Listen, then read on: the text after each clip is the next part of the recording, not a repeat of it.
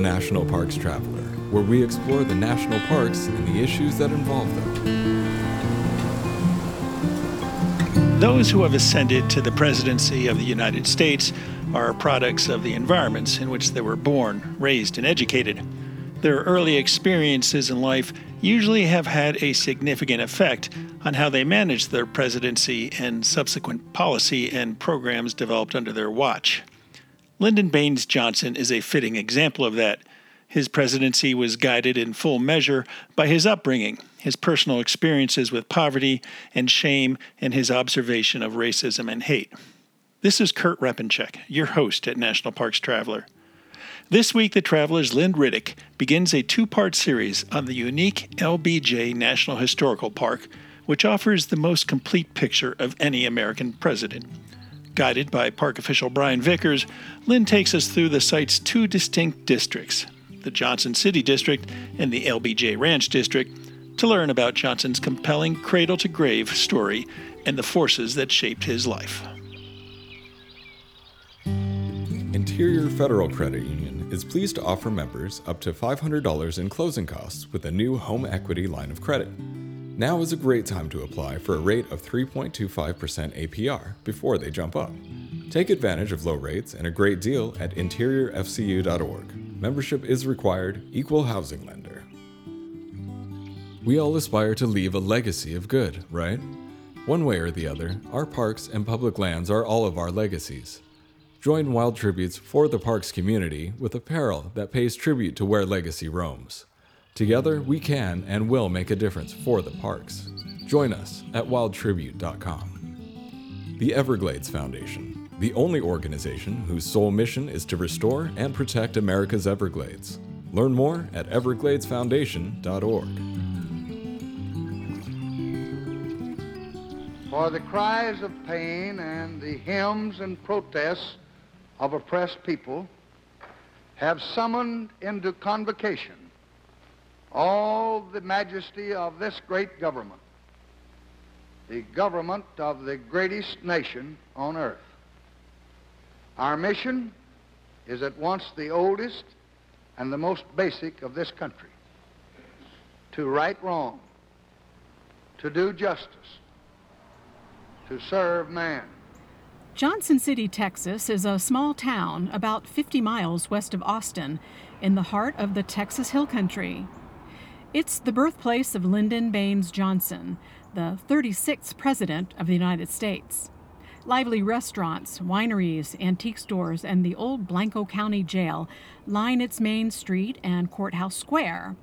But naturally, the biggest draw here is the LBJ National Historical Park, for it is here, along the Pedernales River, where LBJ was born, spent his formative years, and ultimately retreated after his presidency. Lyndon Johnson was a complex man, thrust into what he called the awesome burden of the presidency under tragic circumstances the assassination of John F. Kennedy. He stepped up to the task with monumental leadership skills, an obsessive work ethic, political shrewdness, and an unwavering commitment to bipartisan solutions to racial and social inequities. Many historians believe that LBJ would have been solidly ranked as one of the country's three most consequential presidents of the 20th century, along with Theodore and Franklin Roosevelt, had it not been for his administration's gross mismanagement of the Vietnam War. An unwinnable conflict that ultimately led to the death of nearly 60,000 American soldiers created a great divide among Americans and a deep distrust of federal government that lingers today. LBJ has been described as manipulative, insecure, bold, intelligent, compassionate. The word flinty also describes him, meaning a hard and unyielding person. And a fitting description, too, given that the Spanish word for flint rock is pedernales, which is coincidentally the name of the river that runs through the LBJ Ranch.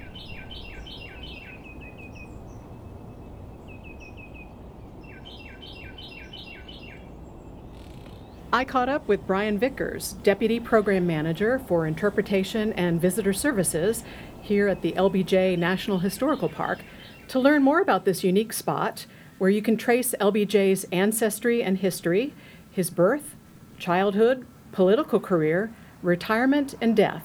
Hi, Brian. Welcome to The Traveler. Thank you, Lynn. It's a pleasure to be with you today and, and uh, host you here at Lyndon B. Johnson National Historical Park. We're looking very forward to your visit today. Me too. Well, um, first of all, there are two units here at the park the Johnson City District and the LBJ Ranch, which is about 13, 14 miles away. That's correct. Yeah, two different units, two different districts, as we call them. The Johnson City District includes our main park headquarters and our main visitor center. It also contains the boyhood home where Lyndon Johnson grew up as a young boy here in, in Johnson City. And then there's the Johnson Settlement, where his grandfather and grandmother homesteaded in the late 1860s, early 1870s. The ranch district, the LBJ Ranch District, includes the Texas White House, the residence of President and Mrs. Johnson, his birthplace, a schoolhouse where he started to, uh, his public education at the age of four. It also contains the family cemetery where he's resting today with Lady Bird. Well, I'm going to have you walk me around some of these sites. So, where should we go first? Let's go to the boyhood home. That's where Lyndon Johnson grew up from the age of five until he went off to become his own man. Before we head off to the boyhood home, let's talk for just a second about where we are now in the visitor center. It has a, an interesting history, too. Yes, our visitor center uh, is actually a, a, a modern building in the sense that it was created, it was built in 1969, first as a hospital here for Johnson City. And then in uh, somewhere in the early 90s, the hospital district uh, went away, and the Park Service bought this building and converted it into our park headquarters. All of our administrative functions are taken care of in the in the back area, and then we have our main visitor desk area up front where we invite visitors to stop in and get information on what they can see and do in the park, get maps, see some exhibits in our exhibit hall there, and just get an orientation on what they can do throughout both districts of the park. And that's where we're at in the visitor center at this time. And it's interesting, once you know that it used to be a hospital, you can see the complete hospital architecture, starting with the nurses' station. Yes, it's uh, when you go down the hallways and everything, you see all these wings off to off the main hallway, and you think, well, this is very much was a hospital because you got a wing for baby uh, prenatal care, you got a wing for the surgery. I don't know the complete history of the hospital, but I do know that President Mrs. Johnson had a direct hand in standing up this uh, hospital district here and getting this hospital built. Let's walk into the exhibit area first before we go outside because there's some uh, artifacts and uh, curios that I, I want to ask you about. Sure, let's do that.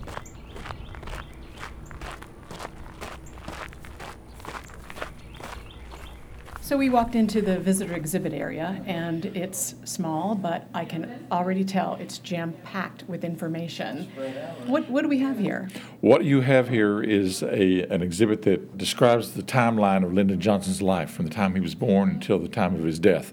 And that's exhibited along one wall, his complete timeline of what he did, where he was, and what was going on in the world at that time, all the way from World War One through, of course, uh, World War II, the Vietnam War, and his uh, post presidential years, his retirement years at the LBJ Ranch. And then we have exhibits along the other wall that really kind of uh, display, exhibit, showcase the, his major legislative accomplishments while he was uh, president. Some it, it cites some examples of over a thousand bills that he pushed through Congress during the five years he was president.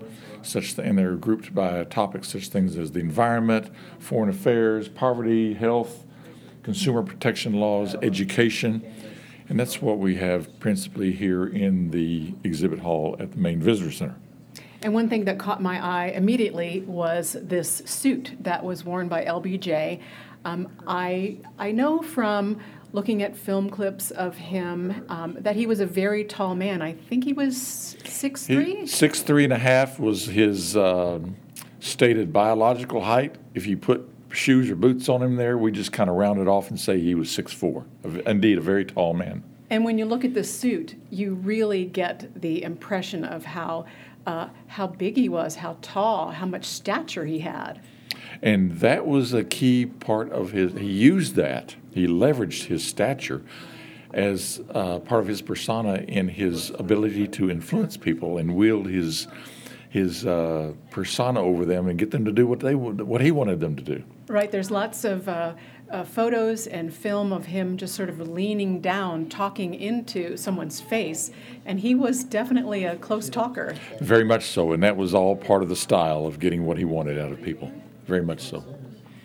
So tell me about this. It appears to be a desk, but when you look at it closer, it's a picnic table with the presidential seal in front of it. What, what was this all about? Lynn, this table is the actual table where he signed the landmark education bill that was titled the Elementary and Secondary Education Bill of 1965.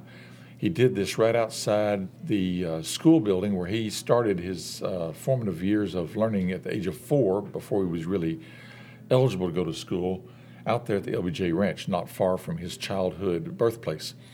And the point he made at this table with his teacher who he had invited back to sign this landmark legislation. That photo there was a, a, teacher of his. Yeah, that was that was the lady who was the teacher for grades one through eight at this one-room country schoolhouse called the Junction School, right there in the park today at the LBJ Ranch. But it was about a quarter of a mile from where he was born, and that's her pictured here. Uh, her uh, uh, Catherine Deadrich Loney. And when he signed this bill with her present, he said, "No bill that I will sign." or ever sign will be as important for, and I'm paraphrasing here, of course, will mean as much to all of American society. When he was asked by one of his biographers what he was most proud of as president, what he had accomplished when he was writing his memoirs, many people expected him to say his advances in civil rights. But he said, I'm most proud of my advances in education because that affects every segment of society, not just minorities. Certainly, education helps minorities, but that education bills that he signed, that he signed and pushed through, indeed affected every segment of society, even today. And he knew that education was a way to lift people out of poverty. Yeah, he said his uh, he quoted his mother as saying, uh, "Education is the passport from poverty." So let's leave the visitor center and go see what's on the grounds here. Absolutely.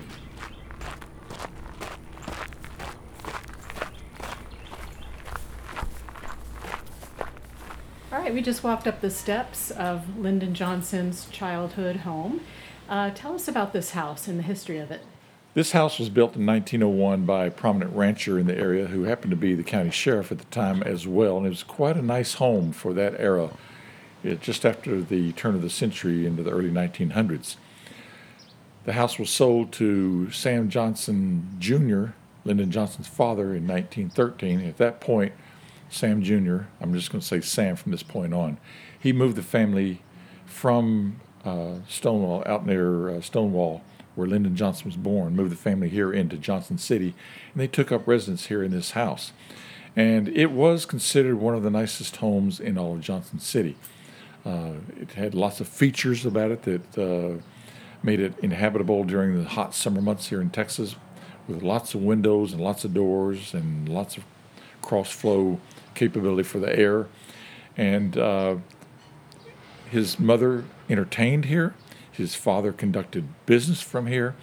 So it was a very the, the years the years that Lyndon Johnson spent here were very very consequential for him in terms of the way he viewed the world in a very small, poor town, living in a rather nice house at the time. And uh, the house remained in Johnson family possession until he donated it to the National Park Service again in the, the late 60s after he had left office as our 36th president. It's very beautiful. It's very Texas. Uh, how would you describe this architecture? Well, I uh, some people said it's got a little Victorian flair to it, and that's that is correct. It's got real shutters on it. It's got a roof cap that looks like Victorian architecture or accents. It's got a little courtyard, and it was designed in the shape of a. The foundation, the floor plan was in the shape of a cross, so that no matter where the wind or breeze is coming from, if you open all the windows and doors, get a nice cross flow there. 12 foot ceilings inside, which is very reminiscent of Victorian homes that long before the age of air conditioning and heating. Johnson City was named after LBJ's grandfather and uncle, is or, cousin. Is well, that correct? It's his. It was his uh, cousin once removed. It was actually his father's first cousin, uh, James P. Johnson. He founded the town in the late 1870s, and that's who it's actually named for. He paid for having it platted and surveyed out and established as a town, as a city. Is there anything in the house that you find especially interesting? What I find most interesting in the entry hallway was where Sam set up a home office. I believe this is kind of the, the, the, the set the stage for Lyndon Johnson working from home at the Texas White House years later. because He saw his father work from home as a state legislator and as a businessman right here in the hallway. He had telephones, he had a desk, he had this space where he would invite men and uh, to come in and conduct business either outside or right there in the in the hallway. So I felt that that's that's the most interesting for me as an interpreter, is that those ideas translated later, transcended later into Lyndon Johnson's uh, establishing a office out of the Texas White House to conduct his business from. Lyndon Johnson was thought to have eavesdropped on his father's conversations here and uh, learning lessons from his father here. Let's talk a little bit about his father, uh, Sam. Sam was a businessman. He uh, was a rancher. Is that correct? Did he do cotton well, farming? he they were farmers out there at the uh, at what is today the LBJ Ranch. Back then, it was not the ranch. It was just a family farm. His father and his grandfather farmed out there, and times were tough because uh, is this area is still prone to long periods of drought punctuated by heavy periods of rain, too much water at one time. And at that time, we didn't have the flood control dams on the rivers, like the Pedernales River that runs through the LBJ Ranch or the Colorado River up north of us. And so, you know, they could plant crops down in the river bottoms and then have a flood come through and take out everything. So, farming was a very tough, speculative enterprise for men of that era. So his father and grandfather, through no fault of their own, uh, they they the farm failed at times, and so they would go into debt. And so times were very tough for both his father and grandfather out there at the ranch, and that was one of the reasons that he took up other enterprises here when they moved into Johnson City. Uh, he he became involved in uh, real estate and insurance brokerage and uh, even uh, he and Rebecca bought the town newspaper, and Rebecca ran it. So it was a two income family, quite progressive for the time. Uh, Rebecca was not strictly a stay at home mom. I mean, she worked from home as well, running the newspaper here, and she tutored uh, ch- school children like she tutored her children, her own children. So uh, it was a very, in terms of it was a very, product, a very productive era for the parents right here in Johnson City where they had a number of enterprises to provide for the family. This is Lynn Riddick, and I'm talking with Brian Vickers at the LBJ National Historical Park. And we'll be back with more after this short break. Full of stunning photography and thought provoking reads, Smokies Life is a biannual magazine produced by Great Smoky Mountains Association. Members receive it free of charge each spring and fall, and it is available for purchase in retail stores throughout Great Smoky Mountains National Park and online at smokiesinformation.org. Washington State is graced with three spectacular national parks, each different and special in their own unique ways. As the official nonprofit partner and the only philanthropic organization dedicated exclusively to supporting these parks through charitable contributions, Washington's National Park Fund has a mission to raise private support to deepen everyone's love for, understanding of, and experiences in Mount Rainier, North Cascades, and Olympic National Parks. Share your passion for these parks at WNPF.org. Whether it be strategy, business planning, change management, board development, executive search, or diversity planning, Potrero Group is here to help. They mix a depth of experience in the parks and land space with the breadth of best practices from other industries. For more information or to schedule a preliminary conversation, go to potrerogroup.com. P O T R E R O group.com. Acadia National Park is one of the 10 most popular national parks in the United States. It is also one of the smallest and most vulnerable. That is why Friends of Acadia exists. Friends of Acadia is an independent organization of passionate people, inspiring those who love this magnificent park to make a real and lasting difference for Acadia. You can make a difference at friendsofacadia.org.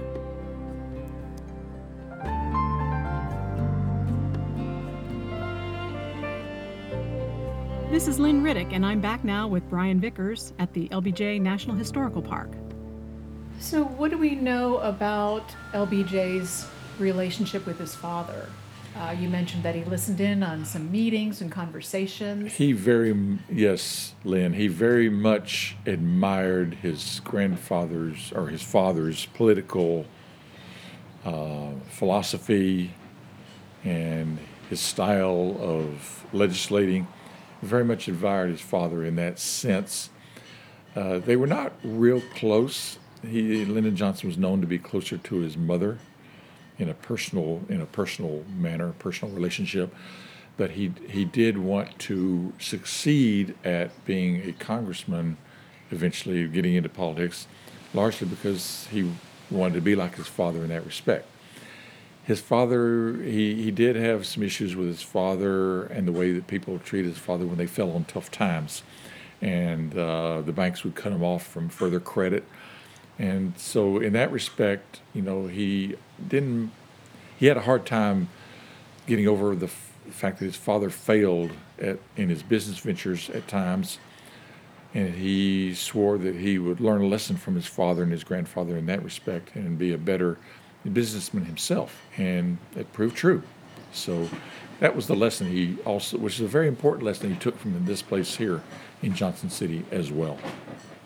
I had read that um, with the highs and lows of his family economically, he, LBJ, often felt ashamed and sometimes scorned because they were poor. And then also, he taught in Cotulla, Texas. His first job was a teacher uh, in Cotulla, and the students there were very poor.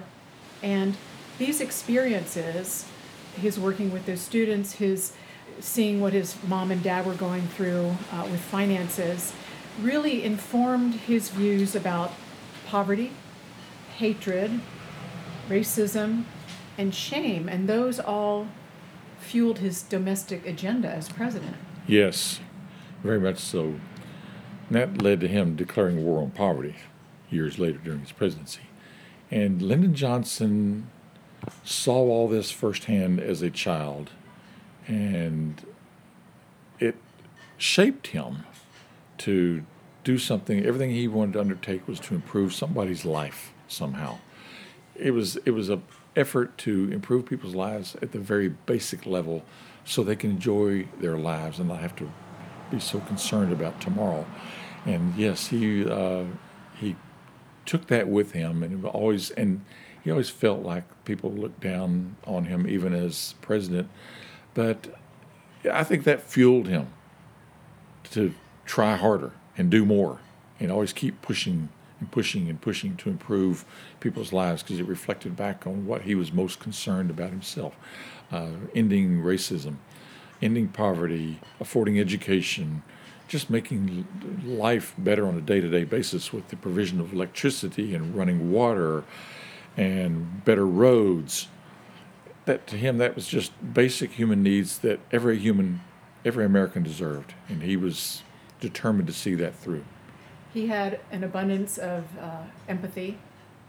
Yes very much so.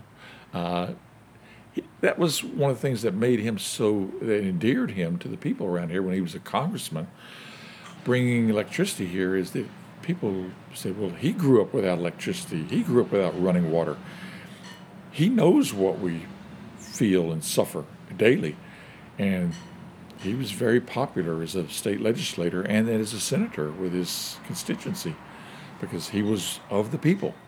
And that was a huge component of his identity as president when he would bring world leaders from uh, other nations, not just to Washington, but bring them bring them on out to the ranch and show them where he came from, what what austere background he came from, the, the things that they had to deal with, uh, living almost hand to mouth daily during drought, and very much at the mercy of the elements. And that was, that was, and then he would showcase that, see where I came from and what I've become. It's just through hard work that I was able to do this. He seemed to have been just as down home as they come. He was. He was. He uh, he often would try. He would often compare himself to the East Coast Ivy Leaguers, and talk about how he was so much different from them.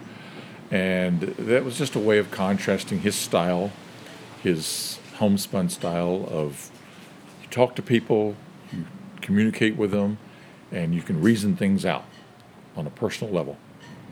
All right, well, let's uh, take a walk to the next stop. Let's go down to the Johnson settlement and walk through there. Okay. Hi, how are you?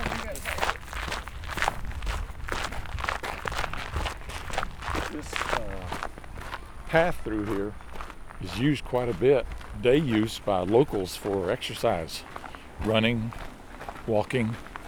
So we get a lot of local use out of this trail through the Johnson settlement. Well, we've just walked into a pavilion structure enclosed. Um, tell us what's in here. This is what we call the event center because we can hold, there's, there's a little, there's the room, a sizable room here where we can hold meetings and conferences and training sessions for park personnel.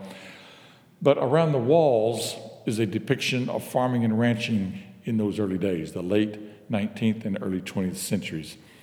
And when you look at these, you can get a sense of what Lyndon Johnson's father and grandfather had to deal with in terms of drought, tough life, tough terrain, poor soil to grow crops on, to range cattle on. And that's what you see around here in the development of the area in the true Old West. What are we looking at here? What is this? We're quote? looking at a panel with Lyndon Johnson, uh, close up of his face. He's got a cowboy, he got the stereotypical cowboy hat on, a checkered shirt.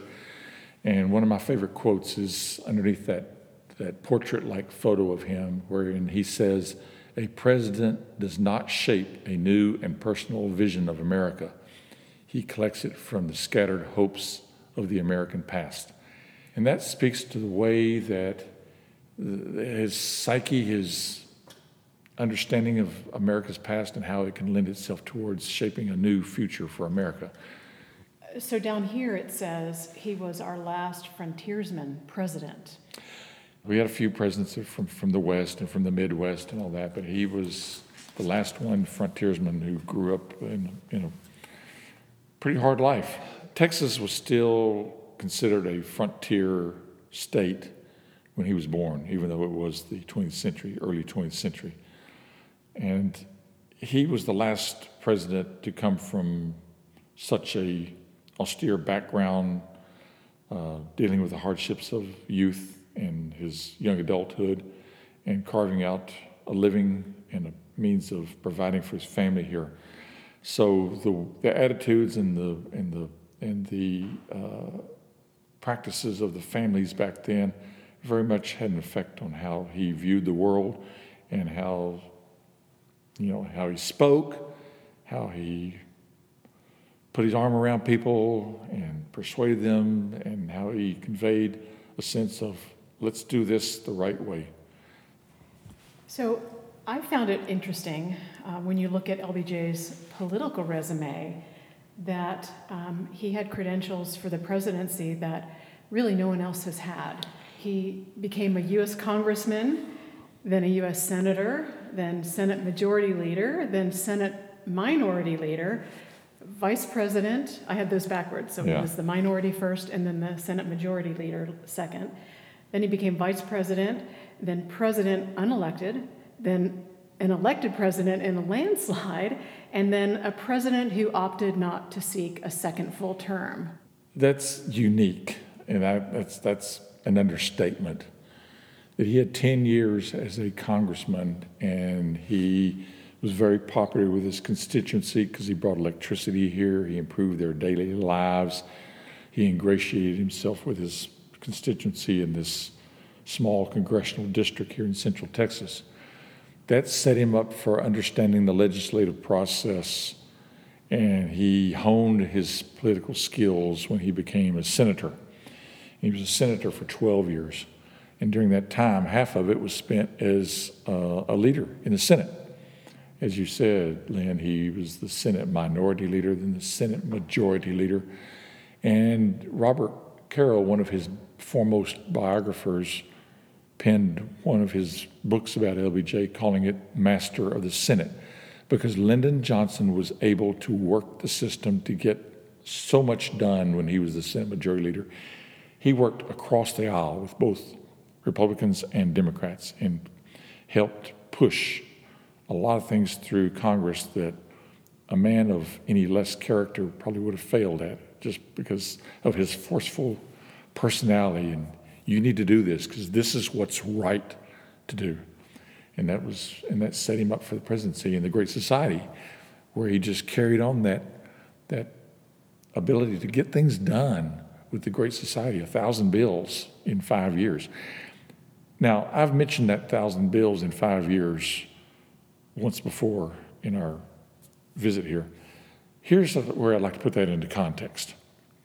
There was only one other president in the history of the United States that was able to pen 1,000 bills into law, and that was Franklin Delano Roosevelt. He had 12 plus years to do that. Lyndon Johnson did comparatively the same volume of work with 1,000 bills in five years. So that gives you a sense of his ability to push and push and push and get things done, get people to agree on things.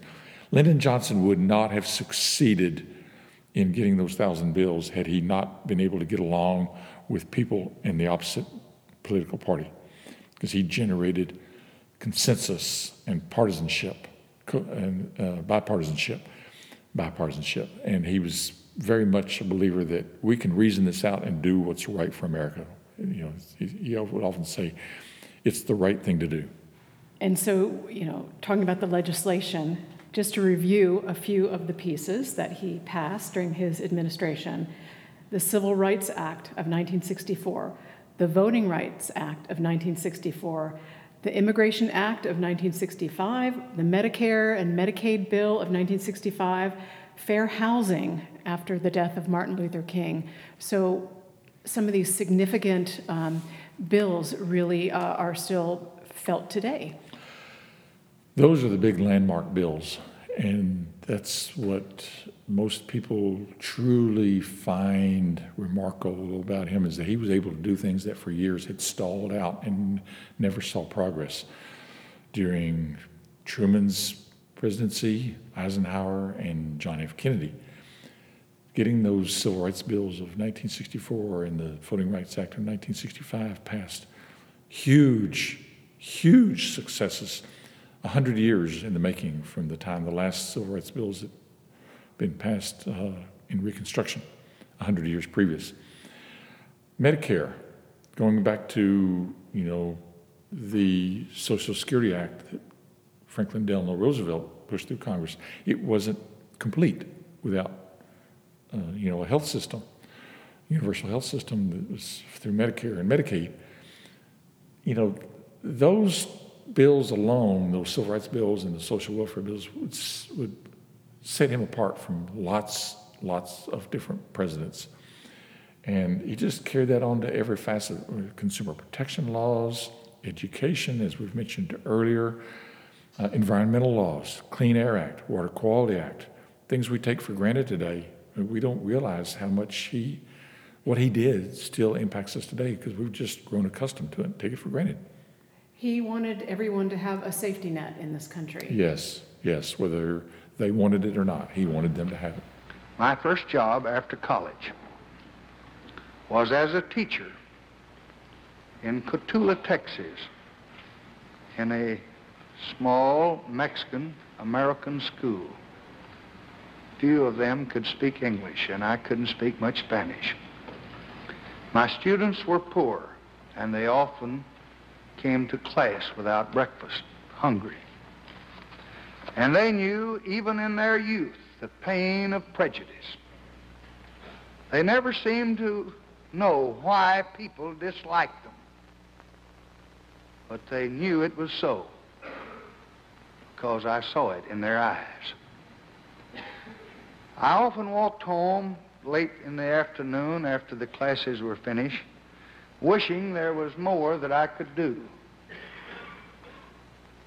But all I knew was to teach them the little that I knew, hoping that it might help them against the hardships that lay ahead.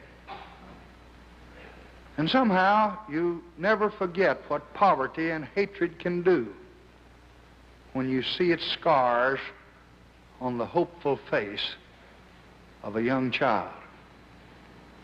I never thought then in 1928 that I would be standing here in 1965.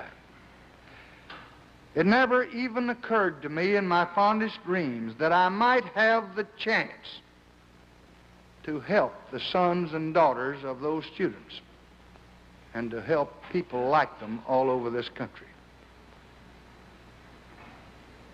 But now I do have that chance. And I'll let you in on a secret. I mean to use it.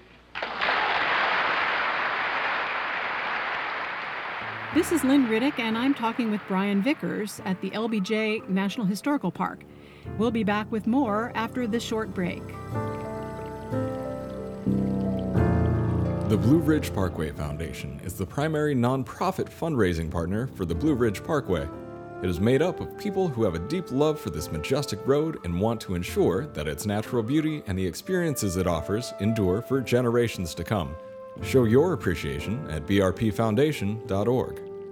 The Grand Teton National Park Foundation is a private, nonprofit organization that supports projects that protect and enhance Grand Teton National Park's cultural, historic, and natural resources. By funding initiatives that go beyond what the National Park Service could accomplish on its own, Foundation donors improve the visitor experience and provide benefits to the national park system for decades to come. See their successes at gtnpf.org. The Yosemite Conservancy helps visitors connect with Yosemite through adventures, volunteering, and the arts. It's the only nonprofit dedicated to supporting Yosemite National Park and funds grants to improve trails, restore habitat, protect wildlife, and inspire the next generation of nature lovers. Learn more at yosemite.org. This is Lynn Riddick, and I'm back now with Brian Vickers at the LBJ National Historical Park.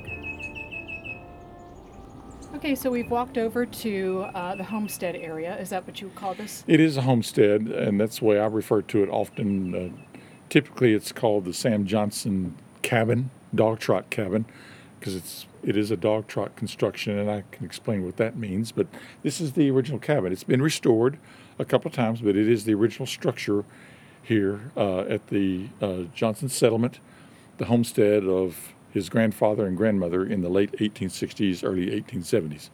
You know, a dog trot cabin is actually two structures with a common roof with a breezeway in the middle. And that's what they call the dog trot is the middle. That's where the, the dog would lie in the hot summer days with the breeze blowing through there. And that's where people would set up their rocking chairs and sit there in the breezeway. Inside, one side of the cabin is the living, kitchen, cooking, eating area, and the other side is the bedroom. And that was by design. You didn't have your sleeping quarters in the same area where you had the where you had the cooking and all that going because of the smells and the and the heat and all that. So this small structure behind the cabin Sure looks like it might have been an outhouse. That is the outhouse, the stereotypical outhouse where a pit is dug and then a structure built over it. What about this little shed? And that is the uh, that's the shed where they stored their uh, fruits and vegetables. After they would harvest them, they would dry them. They would. It also served as a smokehouse where they would dry and smoke their meats and hang them, suspend them. And what about this? Is this some uh, type of historic garden? This would have been what the garden looked like with them growing uh, fruits and vegetables in there, principally vegetables, and then uh, about a five foot cedar post fence around it to keep the deer from jumping in there and eating up the garden. So, when you come out to this cabin, what, what kind of thoughts do you have?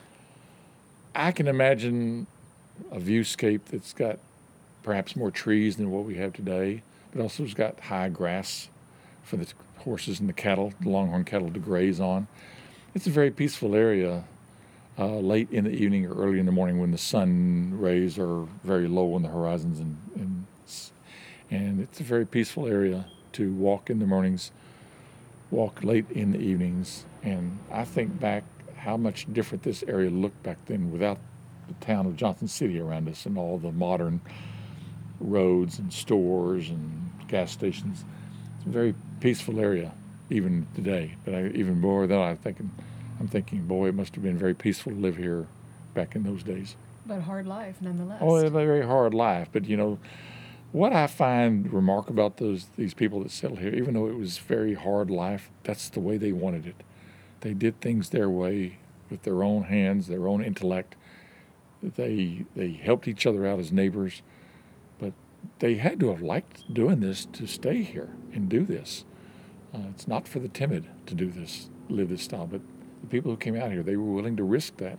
His grandfather was very much a man who took risks with the cattle business, and that's what he loved. That's what he wanted. And Lyndon Johnson learned from that. He very much adopted his risk-taking nature from his grandfather. His grandfather did that with cattle enterprises, taking longhorns up to the Kansas railroads.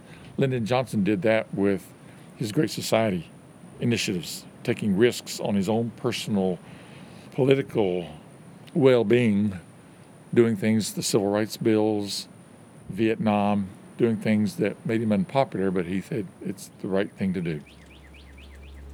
A presidential car collection, a working cattle ranch, and Air Force One Half.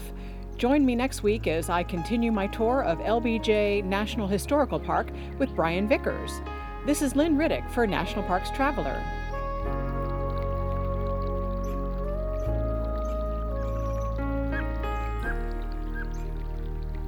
That's our show for this week. We hope you enjoyed it. Next week, Lynn takes us back to the LBJ Historical Park to complete her tour of that site in Texas. In the coming weeks, the Traveler will be launching a series of silent auctions to both raise money for our nonprofit news organization and to offer you some unique experiences and items in and from the National Park System. Our first item will be for lodging at the Eco Tent Complex at Flamingo in Everglades National Park, along with a boat tour from Flamingo. Keep an eye on the Traveler for your chance to land this experience.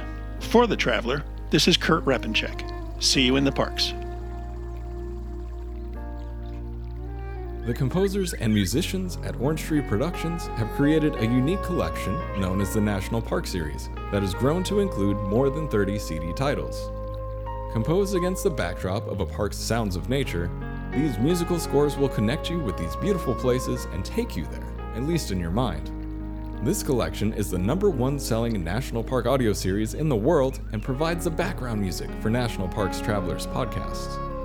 Visit them at orangetreeproductions.com. Editing and production work for the National Parks Traveler podcast is done by Splitbeard Productions. You can learn more about us at splitbeardproductions.com. National Parks Traveler is a 501c3 nonprofit media organization that provides daily editorial coverage of national parks and protected areas. Traveler's coverage is made possible by reader and listener donations. Visit nationalparkstraveler.org.